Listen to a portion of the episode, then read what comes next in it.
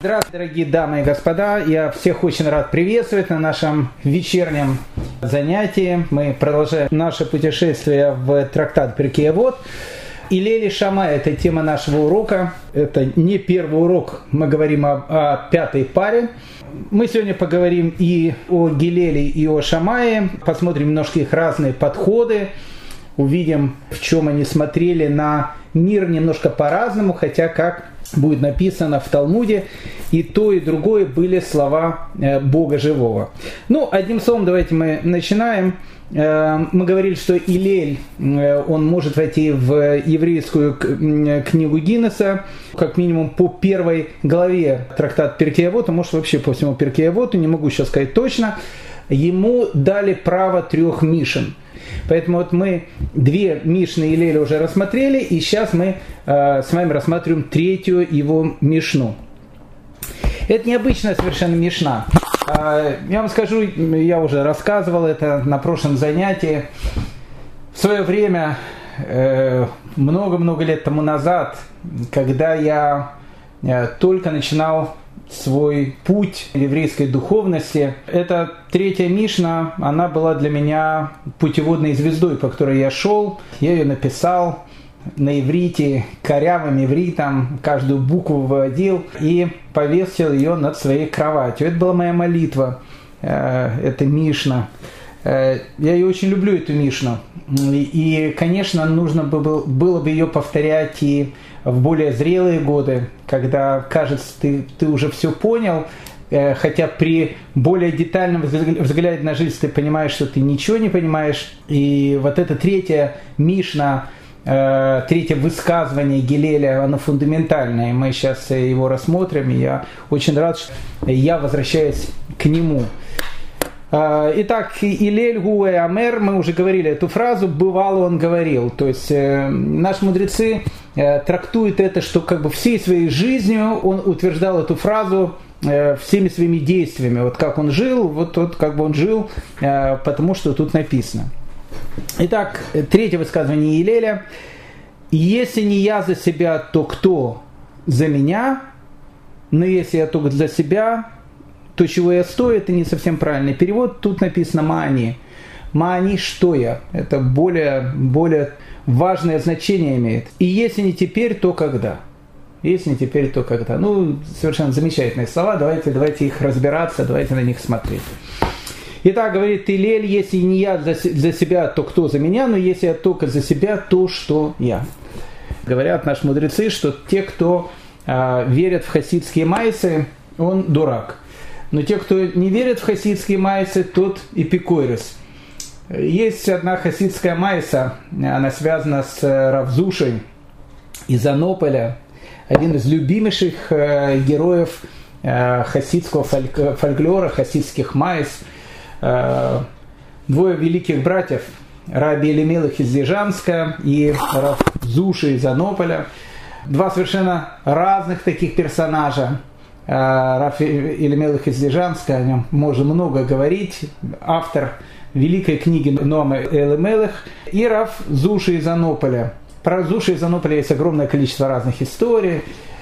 Проспался он, говорят, каждое утро со словами «Зуша, просыпайся», все, что не успел поспать, доспишь на том свете. Это, конечно, черный юмор, но Рав Зуша как бы жил с такими высказываниями. Весь Рав Зуша, весь его образ, он соткан из различных историй, которые рассказывают про него. Так вот, одна из известных историй, связанных с именем Рав Зуши, говорят, что Рав Зуша когда-то сказал своим ученикам: «Когда через много-много лет я попаду наверх, на небесный суд, у меня не спросят там: Зуша, почему ты не был таким, как Авраам? Зуша, почему ты не был таким, как Исхак, и почему ты не был таким, как Яков? Меня спросят только один вопрос: Зуша, почему ты всю жизнь не был Зушей?» Все знают эту историю, все ее любят говоря, говорить, она в, входит э, не только, кстати, э, в еврейский такой фольклор, но часто ее говорят «ты не еврей», они вспоминают эту известную фразу. Только давайте разберемся, что же говорит такой Рав Зуша.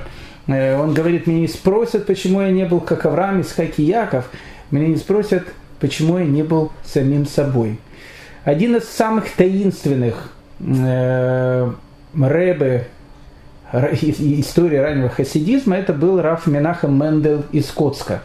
Про него можно еще, опять же, можно рассказывать гигантское количество историй. Это был совершенно необычный человек. Он стоял, он стоял немножко в стороне других великих рэбэ. Было несколько таких рэбэ, Рабби Нахман из Браслава, который не был понят в свое время. И, мне кажется, не, пол, не, не полностью понят до сегодняшнего дня. И, наверное, Рав Менахем Мендель из Коцка. Так вот, Рав Менахем Мендель из Коцка в свое время сказал фразу. Фраза очень сложная, но, но этой фразой он дает объяснение нашей четырнадцатой Мишне. Сказал Рав Менахем Мендель из Коцка: если я – это я, потому что я – это я, и ты – это ты, потому что ты – это ты, то я существую, и ты существуешь. Но если я – это я, потому что ты – это ты, а ты – это ты, потому что я – это я, то я не существую, и ты не существуешь. Сложно, сложно, но послушайте, какая, какая, какое великое объяснение этой фразы. Иногда человек, он может быть в роли такого хамелеона. Ну, как бы, что значит хамелеон? Бывают такие люди, которые пытаются быть приятными для всех.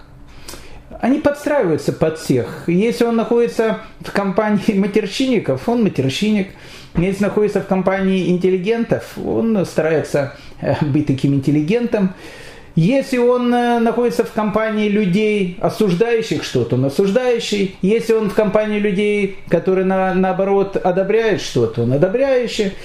Человек, который иногда подстраивается под других и настолько может запутаться во всем этом деле, что найти своего собственного «я», кто есть «я» на самом деле, такому человеку бывает очень-очень сложно. Быть приятным для всех – это, это, это очень хорошо. Но это очень хорошо, когда этот человек делает в качестве мицвы. То есть он старается хорошо относиться к каждому человеку по одной простой причине, потому что так говорит Всевышний: возлюби ближнего, как самого себя, поэтому он относится так к другому человеку, к своему ближнему. Но если человек хочет быть приятным для всех только потому, что он хочет быть приятным для всех, и, и из-за того, что у человека нету какого-то внутреннего чувства э, того, что он себя как бы уважает, и он за счет кого-то другого пытается найти какую-то свою нишу в жизни, у него нет своей ниши, он старается под кого-то подстроиться, это страшная вещь. Поэтому говорит Рав Менахем Мендель из Коцка: если я – это я, потому что я – это я, а ты – это ты, потому что ты – это ты, если я являюсь собой, я никого не играю, я стараюсь быть таким, как я, и ты стараешься никого играть, ты стараешься быть самим собой, то мы оба существуем. Но если я – это ты, если я всю жизнь играю тебя, а ты – это я, а ты всю жизнь играешь меня, то тогда и я не существую, и ты не существуешь. У нас получается некий такой хамелеон. Поэтому если не я за себя, то кто за меня? Это слова, которые сказал Рав Зуша. Меня не спросят: Зуша, почему ты не был таким, как Авраам, Исхак и Яков? Меня спросят: Зуша, почему ты всю жизнь не был Зушей?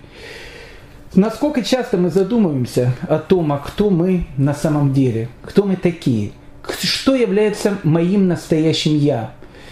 Я вам скажу такую вещь. Это очень важный урок.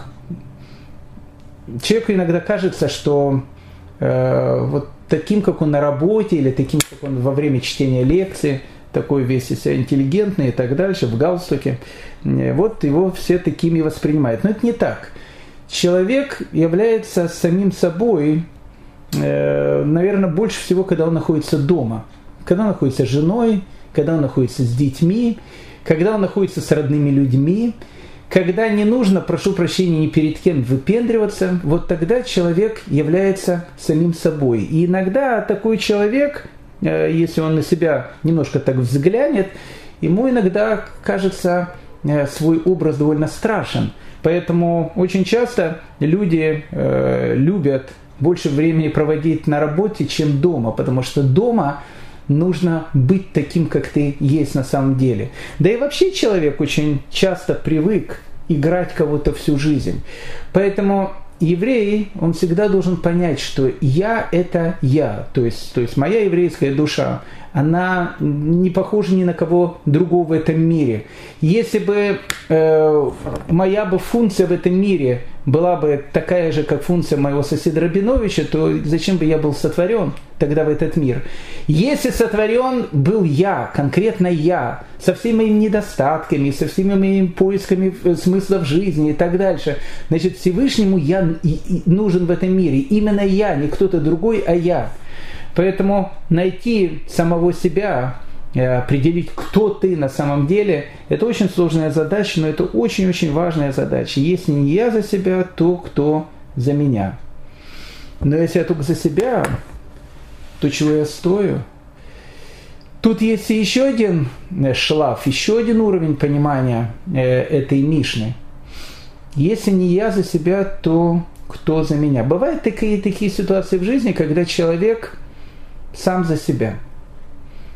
Я это впервые ощутил много лет назад, когда э, мы ждали нашего первого ребенка. Жена была в роддоме, э, я стоял там за занавеской. Э, я очень хотел ей помочь, но я понимал, что помочь ей никак не могу. Бывает ситуация, когда человек один на один, и никто помочь не может. Он должен в каких-то вещах справиться сам. Такое же ощущение у меня есть практически каждую Рош Шану. Когда наступает Рош Шана, я понимаю, что коллективная молитва, мы все вместе, э, когда мы все просим хорошего года и всегда э, надеешься, я уверен, что каждый молится в Миньяне с какими-то праведниками, и ты понимаешь, что в заслугу этих праведников, может, и тебе немножко чего-то достанется. Но все равно, ведь написано на Рош Шану, и на Йом Кипур, на все вот эти десять дней суда и десять дней приговора, что мы подобны овцам, которых проводят через, через специальные такие ворота, и их пастух считает каждую-каждую овцу. Невозможно за кого-то спрятаться, невозможно быть, как Райкин говорил, когда много людей поет в хоре, то можно там в середочке стоять и только открывать рот, и никто не увидит, что ты не поешь. Бывает ситуация, когда человек действительно сам за себя, когда никто ему не может помочь. Поэтому, если не я за себя, то кто за меня? Если я сам себе не помогу, если я сам для себя не пойму о том, что я должен измениться, я должен стать лучше, я должен в этой жизни что-то сделать. Опять же, если я пришел в этот мир, я пришел в этот мир с какой-то задачей, и эта задача, безусловно, великая, иначе, опять же, я не пришел бы в этот мир, я должен это сделать сам. Но если я сам за себя, то чего я стою? Но если человек, если еврей, все, что он делает, совершенствует сам себя, он делает только для себя, а не для других, то зачем его жизнь? У разных народов мира существует такое понятие, как монашество. Быть монахом, кстати, очень всегда легко. Ну, как не легко, может быть, это сложно, без, там, безбрачия и так дальше. Но вообще, что, что такое монах? Человек реш, решает самоусовершенствоваться. Он садится в некую келью, он уходит в какие-то там пустыни, никто его не беспокоит, у него нет детей, которые там прыгают и бегают, у него нет там жены, которая говорит, что э, мы будем кушать на шаббат, и где деньги, или нет мужа, который, наоборот, говорит какие-то вещи. Конечно, э, когда человек сам собой, и никто на него не влияет, такому человеку действительно очень-очень э, несложно духовно расти.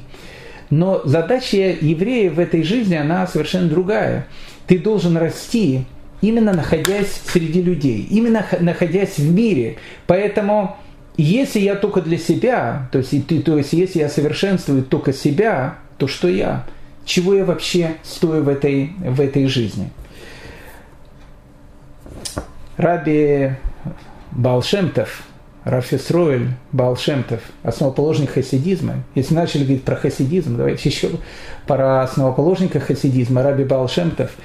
Баал Шем Тов, он трактует нашу Мишну немного по-другому. Он приводит цитату из книги «Дварим», когда Моше Рабейну говорит: «Я стоял между Богом и вами».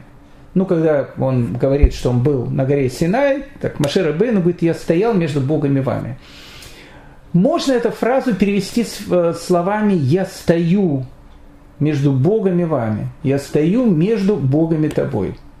«Я стою между Богом и тобой». С точки зрения Баал Шем Това, в этой фразе вся философия жизни. Между Богом и моей душой стоит я, стоит мое эго. И я стою между Богом и тобой. Почему мы так часто говорим об исходе из Египта? Ведь если приглядеться, вся жизнь еврея, так или иначе, она связана с одной только вещью – исход из Египта. Мы об этом говорим как минимум два раза в день, когда мы говорим «Шма», третью часть, мы вспоминаем о выходе из Египта, мы его вспоминаем в молитвах, мы об этом говорим постоянно, то есть на протяжении целого дня мы постоянно вспоминаем о выходе из Египта. Почему выход из Египта – это настолько фундаментальное, э, фундаментальный отрезок еврейской истории, который влияет на нашу повседневность каждую минуту нашей жизни? А тут очень просто, потому что выход из Египта – это процесс, который не то, что он был три тысячи триста лет назад и закончился, нет. Выход из Египта у еврея происходит ежедневно, и еще больше, ежечасно, и еще больше, ежеминутно. Ежеминутно мы стараемся выйти из нашего духовного Египта. Внутри каждого из нас есть наше «я», наше эго. Это фараон, который что говорит? Он говорит, что я тут в этом мире самый главный. И есть божественная душа. Есть та божественная душа, которая говорит о том, что не ты самый главный в этом мире. Самый главный в этом мире Всевышний. А я, говорит, нет, я самый главный в этом мире. Почему написано, что в будущем наступит э, такое время, когда написано, что Ашем будет один, и имя будет его едино. Что значит Шам Всевышний один, и имя его едино? А что сейчас по-другому? Что сейчас мы можем сказать, что Ашем, не дай Бог, не один, и имя его не едино? Нет, тут говорится немножко о другом. Ведь если мы приглядимся на каждого из нас, мы увидим, что каждый из нас, он немного язычник. Кто немного, кто много. Что вы такое говорите, уважаемый Рабгдали? Может быть, человек в штрамеле, с пейсами, и быть, как вы говорите, язычником? Да, еще как, еще как. Почему? Потому что очень часто внутри нас существует два Бога, не дай Бог. Один Бог, в которого мы верим, и второй – это мое «я». Иногда, когда Всевышний говорит, нужно делать так-то, так-то и так-то, мое «я» говорит, а может сделать как-то по-другому. И вот этот вот спор между моим «я», между моим «эго», что является на самом деле принципиально важным, потому что если бы этого не было, человек не был бы человеком, он был бы ангелом. Но именно в этом заключается одна из основных задач жизни человека – выбрать между «я» и «я Всевышним». Уйти от моего духовного фараона, сделать вот этот вот выход из Египта, который мы должны делать каждую минуту, решить, что между моим «я» и Всевышним есть огромная разница, потому что «я» – это только то, что говорит Всевышний делать мне. У меня не должно быть ничего моего. Поэтому э, Баал Шем Тов так и трактует. «Я стоял между Богом и вами». То есть «я» стоит между Богом и человеком. Поэтому это его трактовка Мишны. Если не, не я за себя, то кто за меня? Но если я только за себя, то что я? И э, окончание этой Мишны: «И если не теперь, то когда?» Ну, это великая фраза. Еще Марк Твен сказал: «Не откладывай на завтра то, что можно сделать послезавтра». Это совершенно не еврейский подход. Знаете, опять же, начали говорить уже о хасидах, но давайте говорить целый урок о хасидах. На Меа Шеариме есть небольшой такой магазин, в котором продают труды Рабби Нахмана из Браслава. Ну и там есть различные такие магнитики, которых можно на холодильник наклеить. И однажды я увидел там совершенно потрясающий э, такой магнитик. Жалко, что его не купил. Надо его было купить и наклеить на все холодильники. Там было написано одно слово. И это слово, оно принципиальное слово. Оно самое важное слово. Всего одно единственное слово. Айом. Сегодня. Рабби Нахман из Браслава говорил, то, что было вчера, оно уже прошло. То, что будет завтра, оно еще не наступило. А что есть? Есть только айом. Есть только сегодня. Есть только день, в котором ты живешь сейчас. Интересно, говорят наши мудрецы, что когда человек приходит в будущий мир через сто двадцать лет, его считают не по тому, сколько он прожил лет, смотрят на его жизнь по тому, сколько он прожил дней. Потому что каждый день в жизни человека – это отдельная жизнь. Написано, что сон – это одна шестидесятая часть смерти. Поэтому, когда человек поздно вечером, а кто не поздно, кто рано вечером ложится спать, засыпает, это одна шестидесятая часть смерти. Он как будто бы умер. Когда человек просыпается, это одна шестидесятая часть воскресения из мертвых. Он воскресает из мертвых, начинается новая жизнь. Поэтому жизнь человека, она состоит не из лет, она состоит из дней. Не случайно один греческий философ сказал очень правильную такую фразу о том, что невозможно войти в одну и ту же реку дважды. Берег один и тот же, пейзаж один и тот же, но вода совершенно разная. Поэтому не бывает двух дней, похожих друг на друга. Каждый день он принципиально важен. Время. Время – это самое важное и самое ценное, что есть у человека. Мы сейчас поговорим о времени, когда мы будем говорить пятнадцатую Мишну, когда Шамай будет говорить, что мы должны выработать фиксированное время для изучения Торы. Поэтому, если не теперь, то когда? День человека невозможно повторить. Если человек пропустил этот день, он не вернется ему никогда. Если не теперь, то когда? Откладывать что-то на завтра можно, но у тебя уже не будет сегодня. Есть такая совершенно потрясающая каббалистическая песня, и она является принципиально важной, в которой говорится, есть только миг между прошлым и будущим, и именно он называется жизнь. В этой одной фразе вся философия. Есть только миг между прошлым и будущим. Если человек живет во вчера, он живет вчерашним днем. Если он живет в завтрашнем дне, он живет в завтрашнем дне. Иногда бывает так, что человек прожил целый год и на самом деле не прожил ни единого дня. Каждый день своей жизни он был либо в прошлом, либо в будущем, а в настоящем, ну, настоящее, настоящее. Поэтому э, фраза, которую говорит Гилель, она принципиальная фраза. И если не теперь, то когда?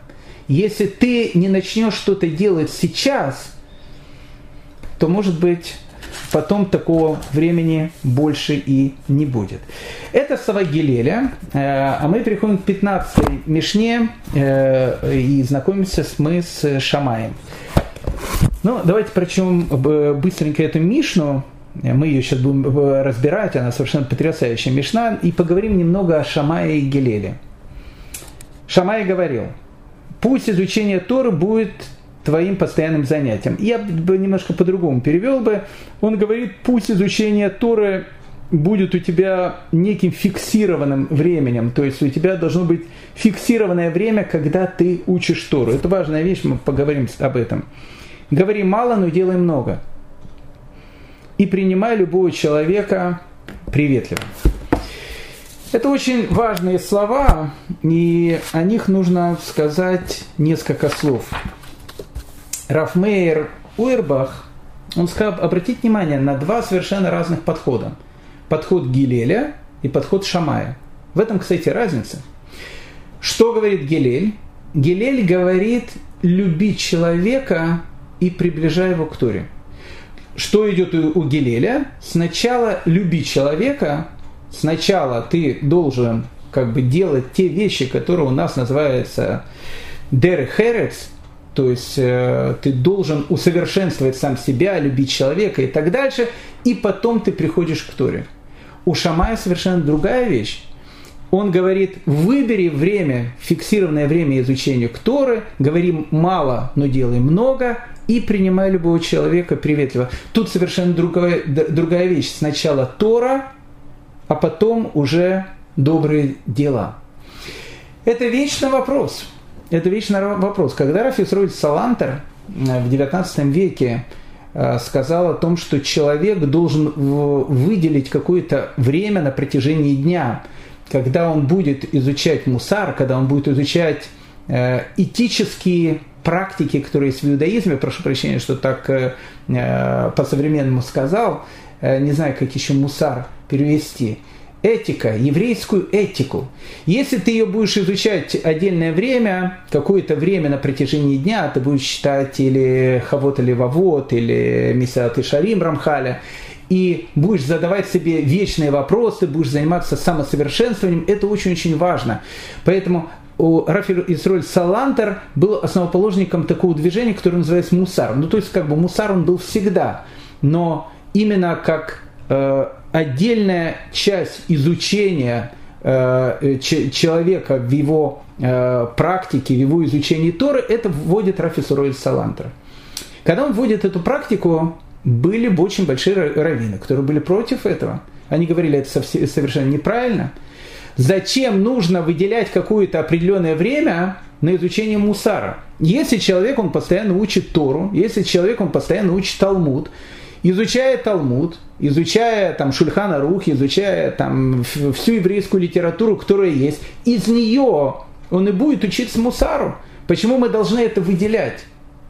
Обратите внимание на два совершенно разных подхода. Что говорит Гилель? Гилель говорит, сначала дерехерец, сначала самосовершенствование, и потом оно приводит к Торе. Что говорит э, Шамай? Он говорит, Тора – это все.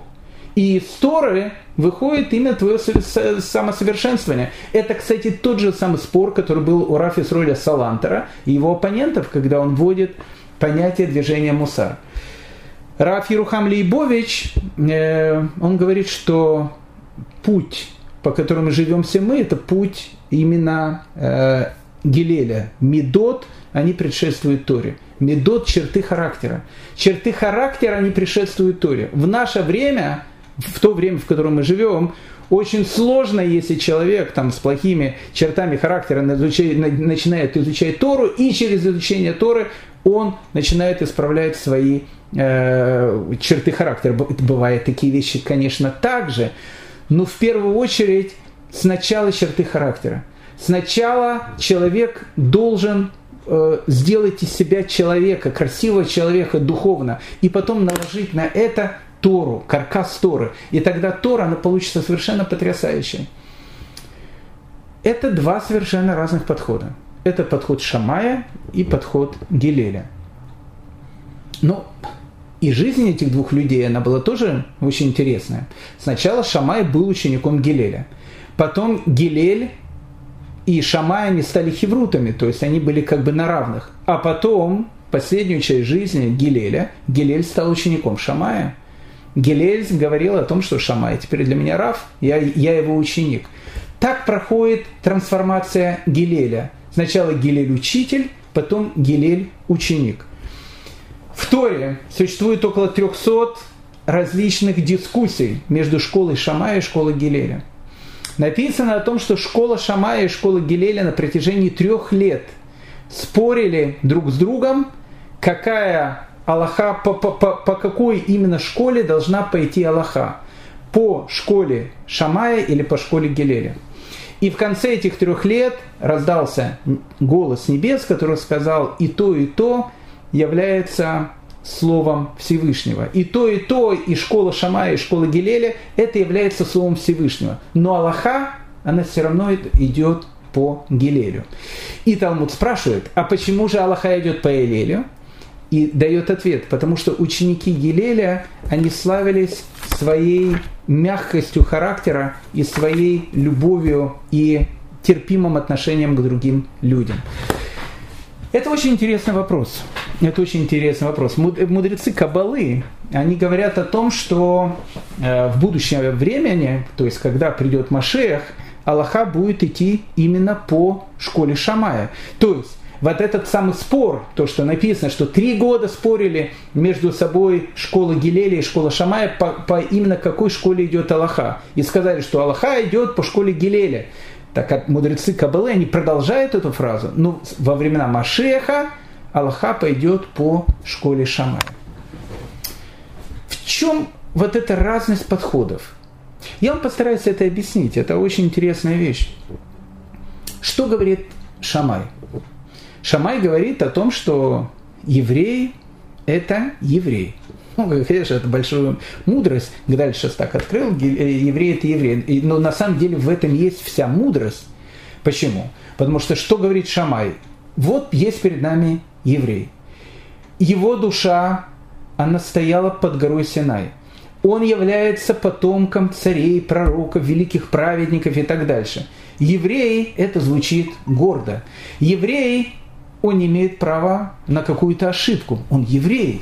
И раз он еврей, то тут не может быть никаких снисхождений.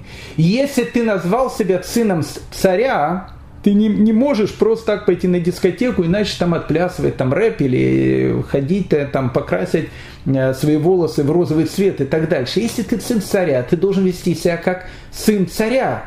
Ты не имеешь права вести себя совершенно по-другому. Это подход Шамая. Подход Гилеля другой. Не то, что он другой. Он не спорит с Шамаем. Ну что говорит Гилель? Он говорит, в наше время, в наше время, в наше время, а в наше время. Во времена Гилеля, когда начинаются эти страшные события, и иродианская эпоха, потом эпоха прокураторов, потом все это закончилось страшной трагедией, когда был разрушен Иерусалимский храм, погибло огромное количество людей, огромное количество мудрецов. Он говорит, в наше время, в наше время невозможно находиться на столь высоком стандарте. Если человек постоянно будет пытаться находиться на столь огромной планке, рано или поздно он упадет с этой планки. Поэтому в наше время, в наше время человек, он, он не идеален, он работает над своими чертами характера каждый день, он старается каждый день расти, он каждый, старается каждый день усовершенствовать самого себя. И это путь, по которому должен идти человек. Это точка зрения Гилеля, это точка зрения нашего времени, в котором живем мы. Иногда с точки зрения Шамая могут высказывать люди, которые не просто живут по, по, по философии Гилеля, которые являются живым воплощением Гилеля э, в, в нашей жизни. Я помню, много лет тому назад э, Рав Ицхак Зильбер, у которого мне посчастливилось не, недолго быть его учеником. Э, приходили, я учился тогда в Ешиве, и он, у нас была столовая при, при нашей Ешиве, и там вечерами Рав Ицхак Зильбер давал уроки. Я приходил на эти уроки, сидел, немножко слушал, а потом мне казалось, это что-то, ну что-то какая-то парашат шавуа, пойду лучше э, гмару поучу. Это серьезно, а тут как-то это вот для начинающих и так дальше. И сейчас я понимаю, сколько я потерял, сколько я потерял, сколько было на этих уроках, сколько там было слов мудрости, которые я по, по, по юности просто так пропустил. Так вот, к чему я просто хочу сказать, что Рав Ицхак Зильбер, это вообще все, что было у него, и вся его жизнь, это была, ну, в общем, ходячая энциклопедия таким, как должен быть Аарон, и таким, как был Гилель. Одна доброта, одна терпимость, э, никогда не поднимал ни на кос э, там, голос и так дальше. Это был Рав Ицхак Зильбер. Но однажды я увидел в Рав Ицхак Зильбере Шамая. Это была совершенно потрясающая история. Я помню, закончился урок, и подошел, там была группа людей, которые всегда сопровождали Рава, когда он уходил после урока. Подошел какой-то парень, ну, скажем так, вида, э, ну, немножко такого подозрительного, потому что видно было, что он немножко такой пьяный, э, был, одежда у него была такая, не, скажем так, не очень аккуратная. Ну, в общем, выглядел, одним словом, странно. И вот он подошел к Рав Ицхаку, я был свидетелем этого, мы там стояли, нас было много людей, и он у Рав Ицхака попросил, чтобы Рав Ицхак был его гарантом. Видно, Рав Ицхак его знала, может быть, ну, как бы, я, я так понимаю, что, наверное, они еще когда-то виделись до этого, чтобы он был гарантом. А Рав Ицхак был гарантом у огромного количества людей, подписывал огромное количество людей различные эти документы. И он сказал: Рав Ицхак, мне нужна какая-то определенная там сумма денег, можете ли вы быть моим гарантом, одним из моих гарантов? Рав Ицхак ему сказал: ну ты же вернешь эти деньги вовремя? Он сказал: конечно, конечно верну вовремя. Он говорит: хорошо, приходи там, там завтра или когда, я буду твоим там гарантом. И ушел этот товарищ. Мы все сидели, ну, совершенно обалдевшие. То есть пришел какой-то человек, который какого-то странного какого-то вида. Подошел к Рав Ицхак Зильберу, попросил, может ли он быть его гарантом. Рав Ицхак Зильбер спросил, точно ли он вернет деньги. Тот сказал: конечно, точно вернут деньги. Он сказал: что хорошо, я буду твоим гарантом. И тогда один молодой человек спросил Рав Ицхака: Рав Ицхак, а если он деньги не вернет? Что ответил Рав Ицхак? Как не вернет деньги? Он же сказал, что он вернет. Он говорит: мало ли что он скажет, что он вернет. Скажет, что он вернет, не вернет. И Рав Ицхак говорит: ну он же еврей. Еврей не может обманывать. Это точка зрения Шамая. То есть иногда мы видим у людей, которые полностью живут по Гилелю, вот такая вот точка зрения. Вот это точка зрения Шамая. Еврей не может обманывать. Еврей не может ничего нарушать. Еврей не может, у еврея не может быть никаких послаблений. Почему? Потому что еврей – это сын царя, это сын пророка. В этом разногласие между школой Шамая и школой Гилеля. Нельзя сказать, что Шамай строгий, а Гилель мягкий. Да нет, просто Шамай говорит о том, каким еврей должен быть на самом деле и каким он будет, когда придет Машиах, когда будет мессианская эпоха. А Гилель, он говорит о том, каким еврей является сейчас, в нашем времени. В этом весь и спор между этими двумя великими людьми. Хочу, кстати, сразу сказать, мы раз начали говорить там и про Шамая, и про Гилеля. Шамай и Гилель были последней парой, и после, после них начинается совершенно новая эпоха. Эпоха, которая будет называться эпоха Танаим, и она будет идти до Раби Иегуды ха-Наси. Она будет очень долгая эпоха, она будет идти на протяжении ста восьмидесяти лет, и э, закончится, закончится она к сто девяностому году до новой э, сто девяностому году новой эры. У Танаим э, это мудрецы, которые будут, э, которых будут назвать мудрецами Мишной, мы о них будем говорить в дальнейшем. Э, там будет, у них будет пять совершенно разных таких временных поколений, это очень интересно. Начинается ста восьмидесятилетняя эпоха, которая заканчивается Раби Иегудой ха-Наси, заканчивается записанием Мишны, записанием Устной Торы в сто девяностом году новой эры. После этого, кстати, начнется другая эпоха, которая будет идти триста двенадцать лет. Это будет эпоха Амараев. Это будет эпоха людей, которые, в принципе, будут записывать Талмуд. И она закончится приблизительно к пятьсот второму году новой эры. Но это уже немножко другая история, о которой мы обязательно с вами, конечно, поговорим. Итак, Шамай, да, о Шамае. О Шамае можно еще сказать пару слов перед тем, как мы посмотрим его высказывание в Мишне. Говорят о том, что Шамай, он всегда жил шаббатом.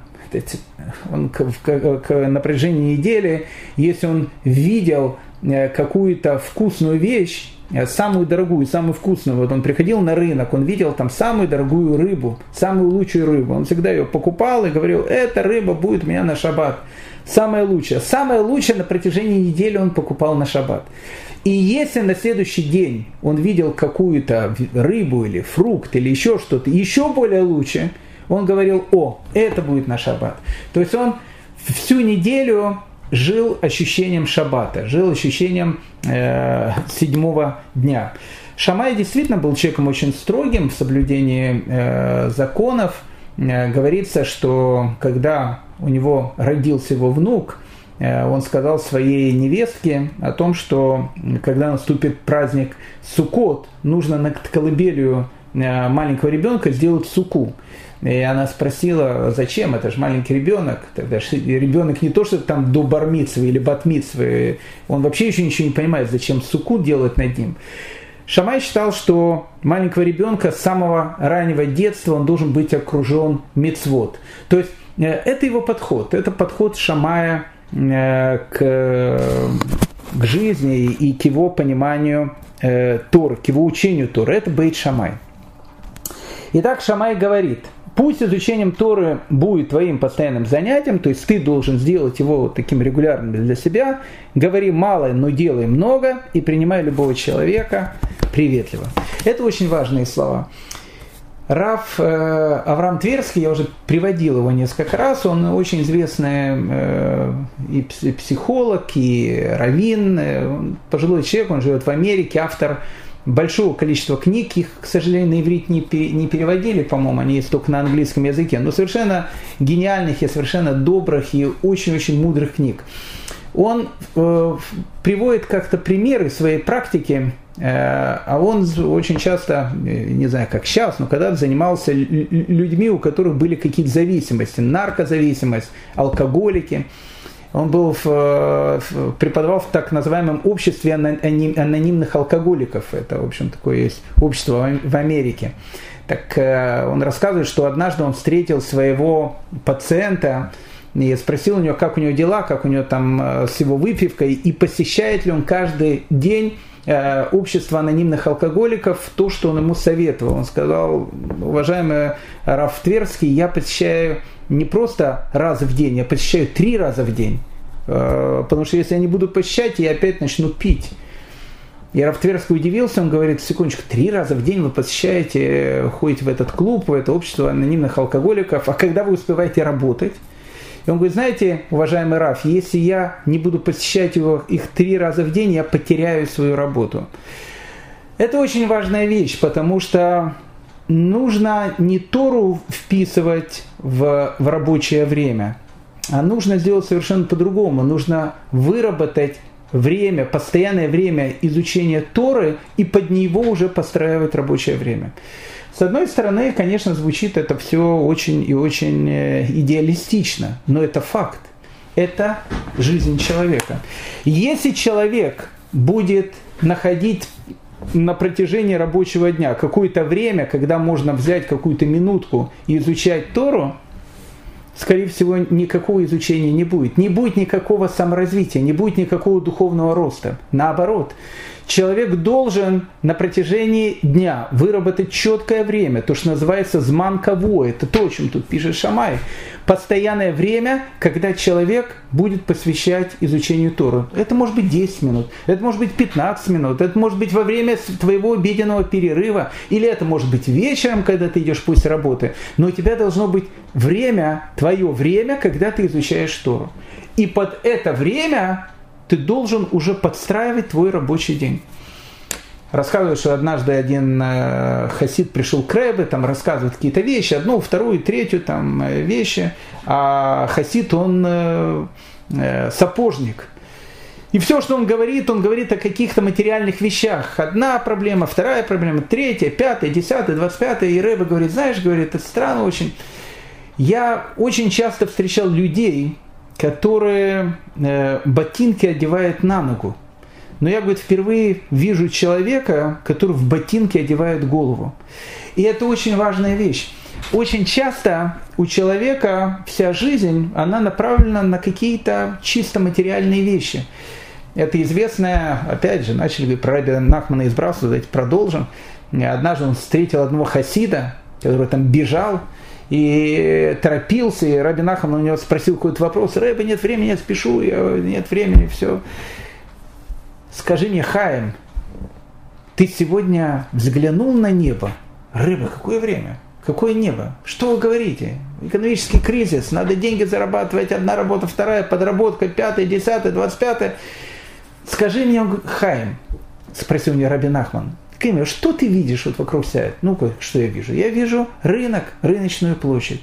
«Ну и что ты видишь на рыночной площади?»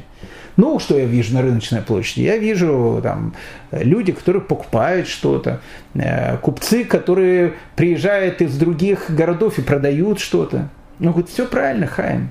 Знаешь, я тебе скажу такую вещь. Пройдет двадцать лет, и пятьдесят лет, и сто лет, и на этом самом месте, поверь мне, будет точно такая же рыночная площадь. И точно так же люди будут приходить, точно так же люди будут приезжать и что-то продавать, ничего не изменится. И зачем, говорит, все это нужно, если у тебя нет минуты, чтобы остановиться и взглянуть на небо? Это очень важная вещь.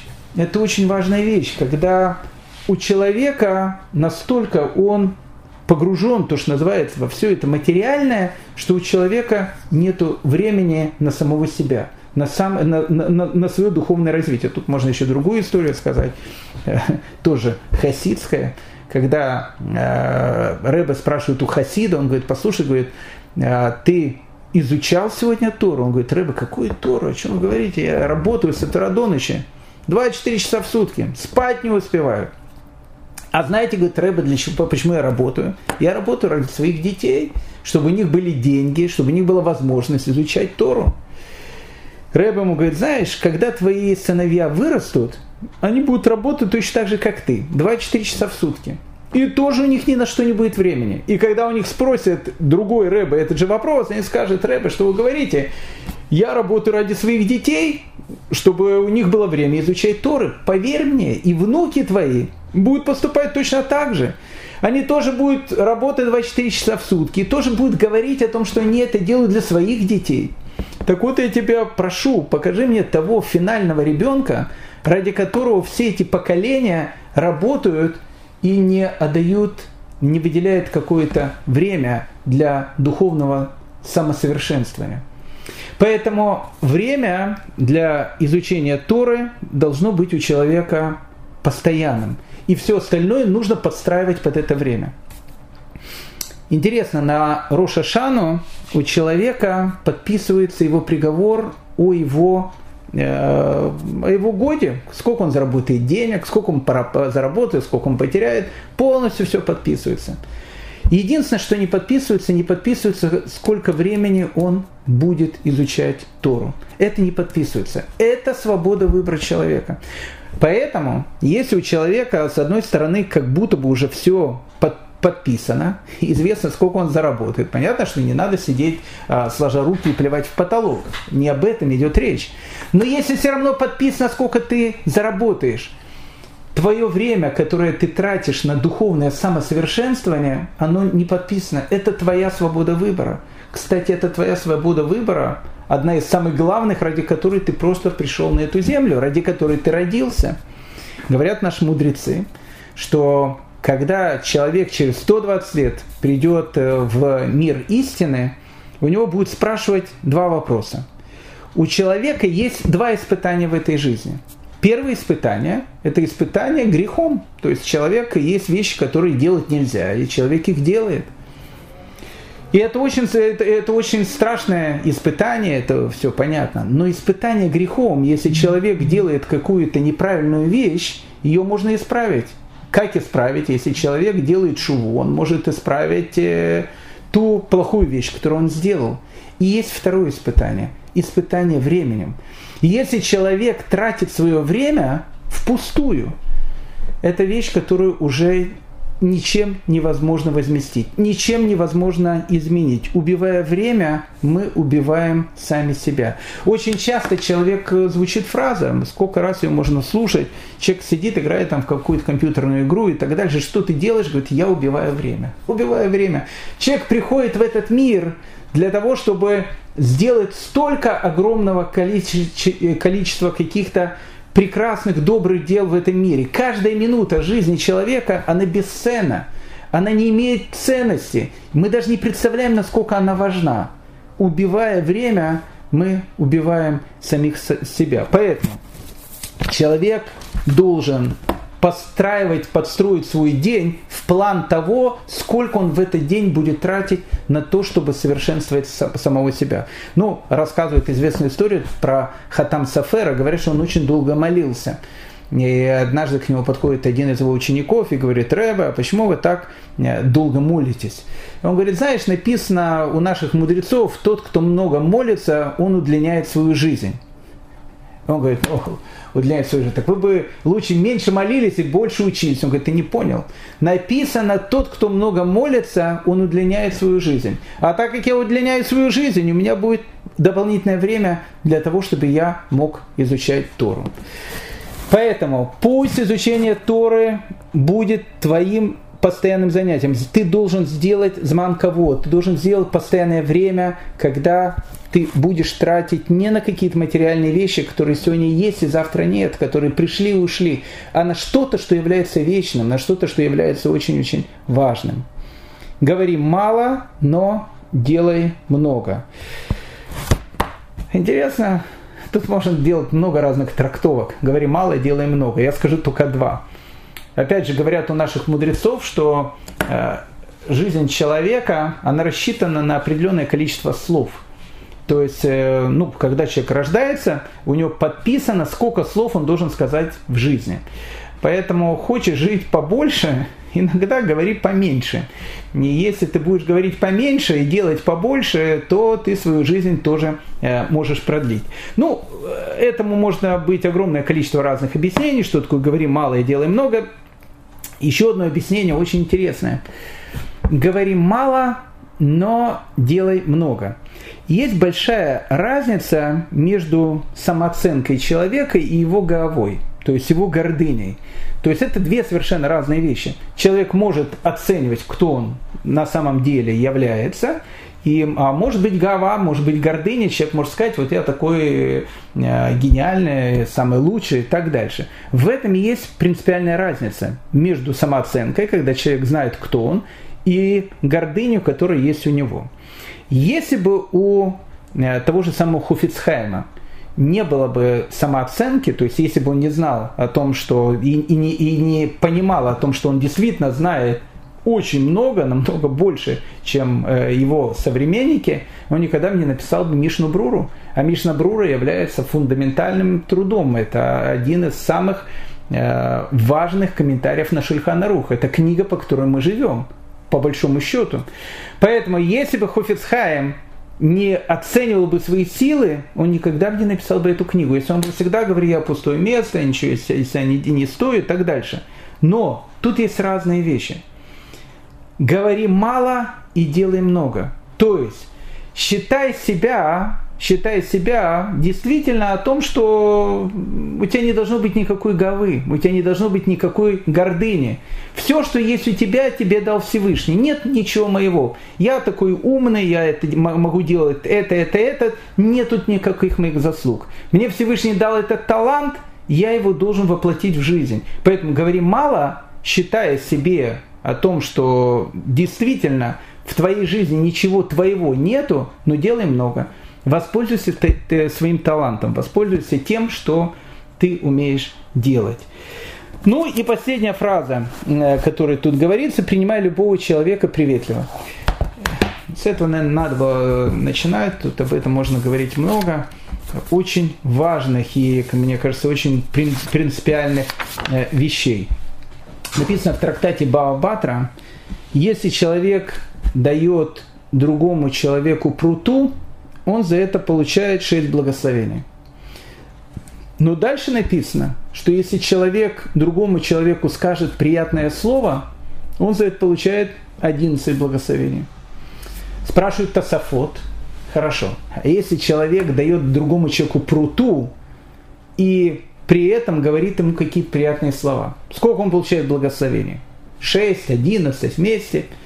И Тосафот говорит, он получает семнадцать благословений. шесть за то, что он дал пруту, и одиннадцать за то, что он сказал приятные слова. Сказать приятное слово другому человеку – это необыкновенная мицва. Мицва, которую невозможно сравнить ни с чем. Дать приятное ощущение, приятное чувство другому человеку. Ты выходишь на улицу, встретил своего соседа. У тебя настроение плохое, но несмотря на это, улыбнись ему. Улыбнись ему. У человека улучшится настроение, у него день пойдет совершенно по другому пути, ему будет приятно на душе, ты даже не представляешь, какую огромную мицву ты сделал.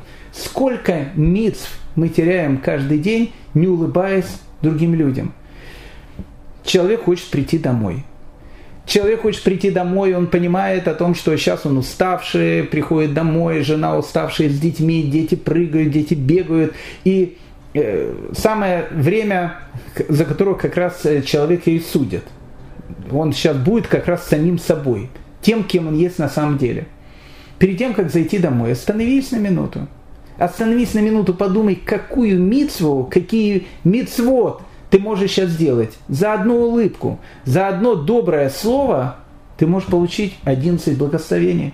А если ты сказал десять добрых слов, ты получишь, ты получишь сто десять благословений. Огромное количество. Поэтому перед тем, как зайти домой, подумай, сделай улыбку, а если улыбки нет, сделай так это пальцами, в общем, сделай свою улыбку на лице, зайди домой и скажи что-то приятное своей жене, несмотря на то, что ты устал, несмотря на то, что она на тебя волком посмотрела, потому что ты не выбросил мусор, или наоборот, имеется в виду и там жена по отношению к мужу.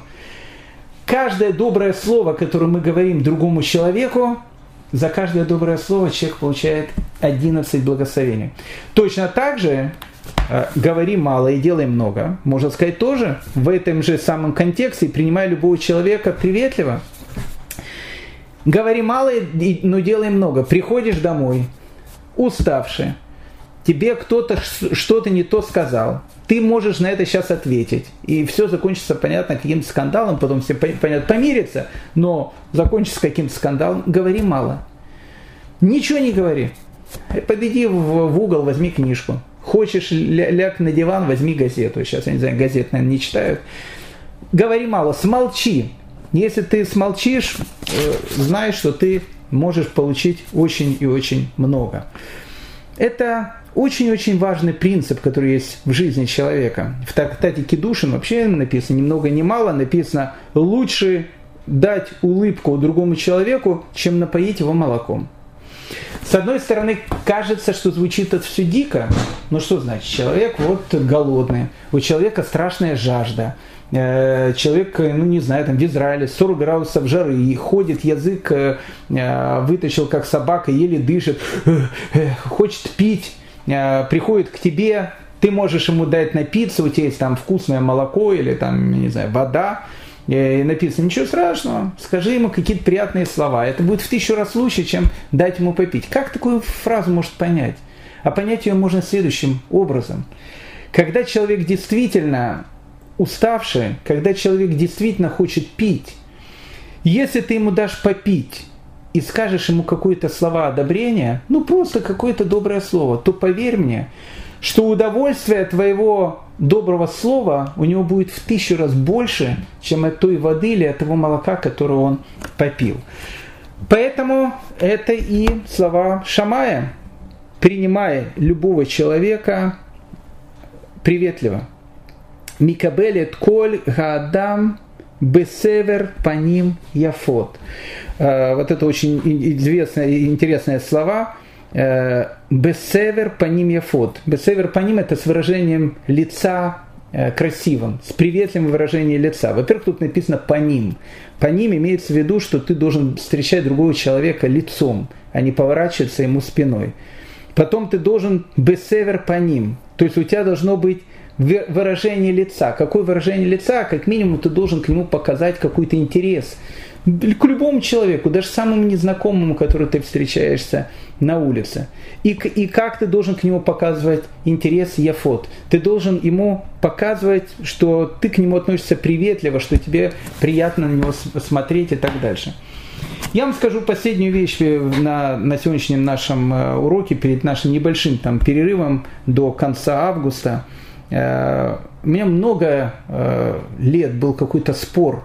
Я когда приехал в начале девяностых годов в Австралию, мне казалось это диким, потому что мне казалось, что это совершенно неискренне. Вот ты приходишь куда-то в магазин, там сидит кассир или кассирша на кассе, она тебя не знает, ей вообще на тебя плевать, но когда она тебя видит, у нее, в общем, улыбка до, до ушей, она тебя спрашивает, как у тебя дела.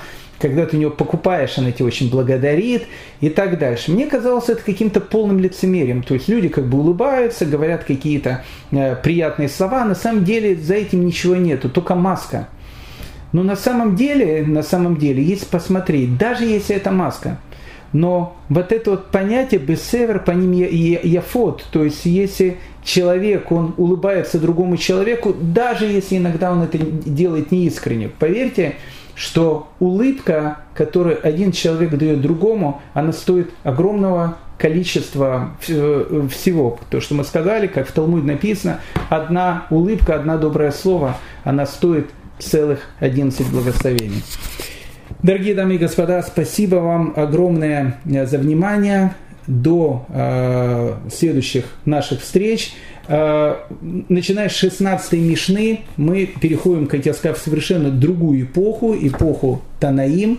И с Божьей помощью мы э, посвятим ей, э, им еще не один урок. Мы даже еще не закончили первую главу, а в Пиркей Авот э, трактат довольно большой. Поэтому спасибо всем за внимание и всего, всем самого доброго и хорошего.